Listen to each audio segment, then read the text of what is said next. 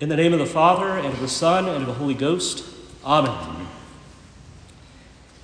Dear faithful, the season of Septuagesima brings before our minds man's original slide away from God after the fall of our first parents. All flesh had corrupted its way upon the earth, according to Genesis. The terrible lesson, then, which men had received by being driven out of paradise in the person of our first parents, had been without effect. Neither the certainty of death, when they, when they would have to stand before the divine judge, nor the humiliations which attend man's first coming into this world, nor the pains and fatigues and trials which beset the whole path of life, had subdued men's hearts or brought them into submission to that sovereign master whose hand lay thus heavy upon them. They had the divine promise that a Savior would be given them, and that this Redeemer, who was to be the son of her that was to crush the serpent's head, would not only bring them salvation, but would moreover reinstate them in all the happiness and honors they had lost. But even this was not enough to make them rise above the base passions of corrupt nature. The example of Adam's 900 years penance, that is, 900 years of living here on this earth, and the admonitions he could so feelingly give to had, who had received such proofs of God's love and anger, began to lose their influence upon his children. And when at last he descended into the grave, his posterity grew more and more heedless of what they owed to their Creator. The long life which had been granted to man in this first age of the world became but a fresh means of offending him who gave it. And when finally the sons of Seth took to themselves wives of the family of Cain, the human race, human race reached the height of wickedness, rebelled against the Lord, and made their own passions their God. Yet, all this while, they had granted to them the power of resisting the evil propensities of their hearts. God had offered them His grace, whereby they were enabled to conquer pride and concupiscence.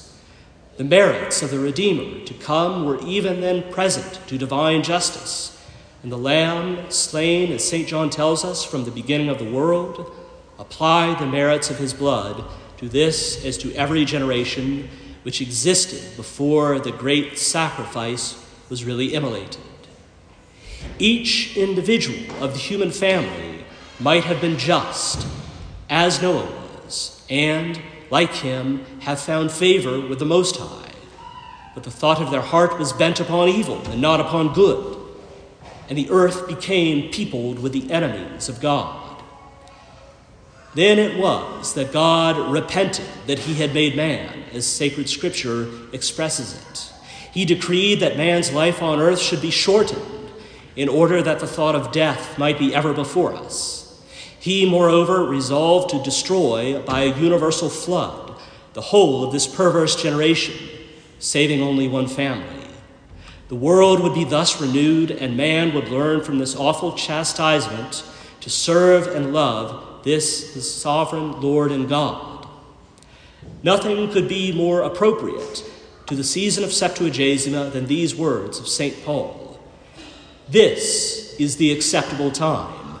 These are the days of salvation, wherein a spiritual cure is given to the soul that seeks it, and the evil delights of sin are rooted from the mind.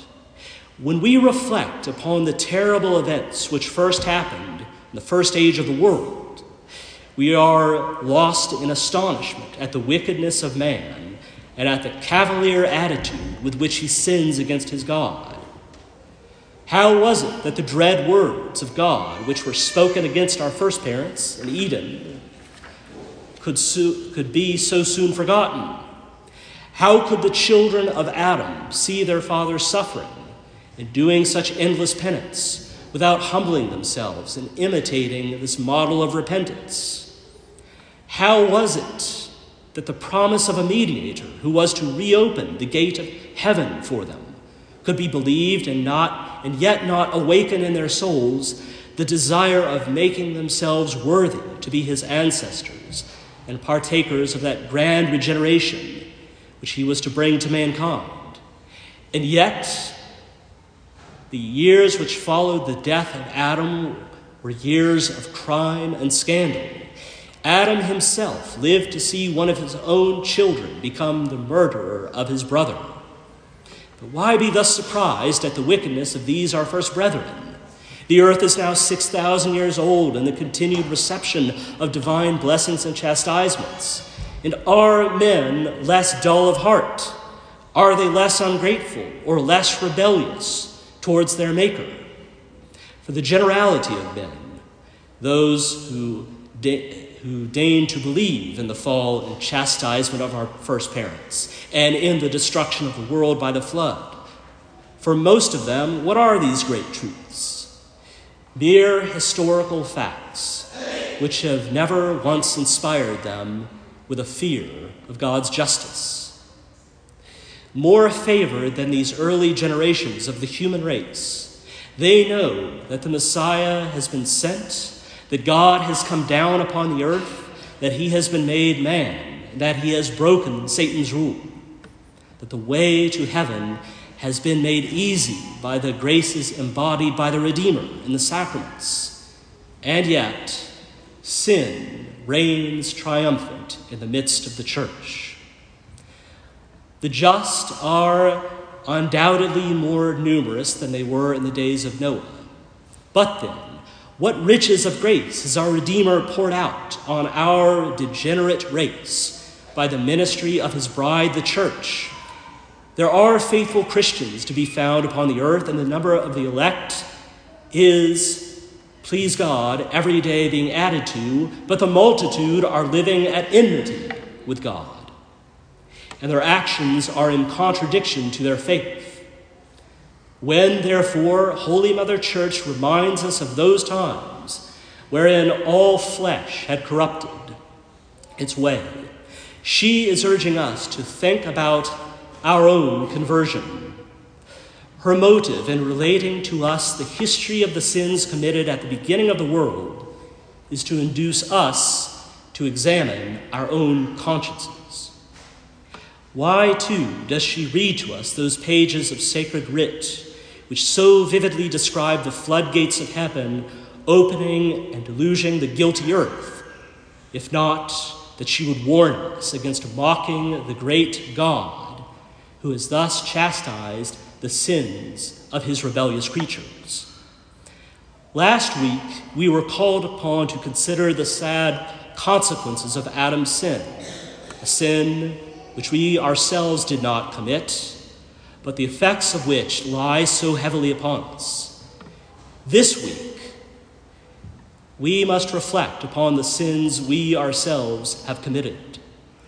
Though God has loaded us with favors, guided us by his light, redeemed us with his blood, and strengthened us against all the enemy, all our enemies by his grace, yet we have corrupted our way and caused our God to repent of having created us.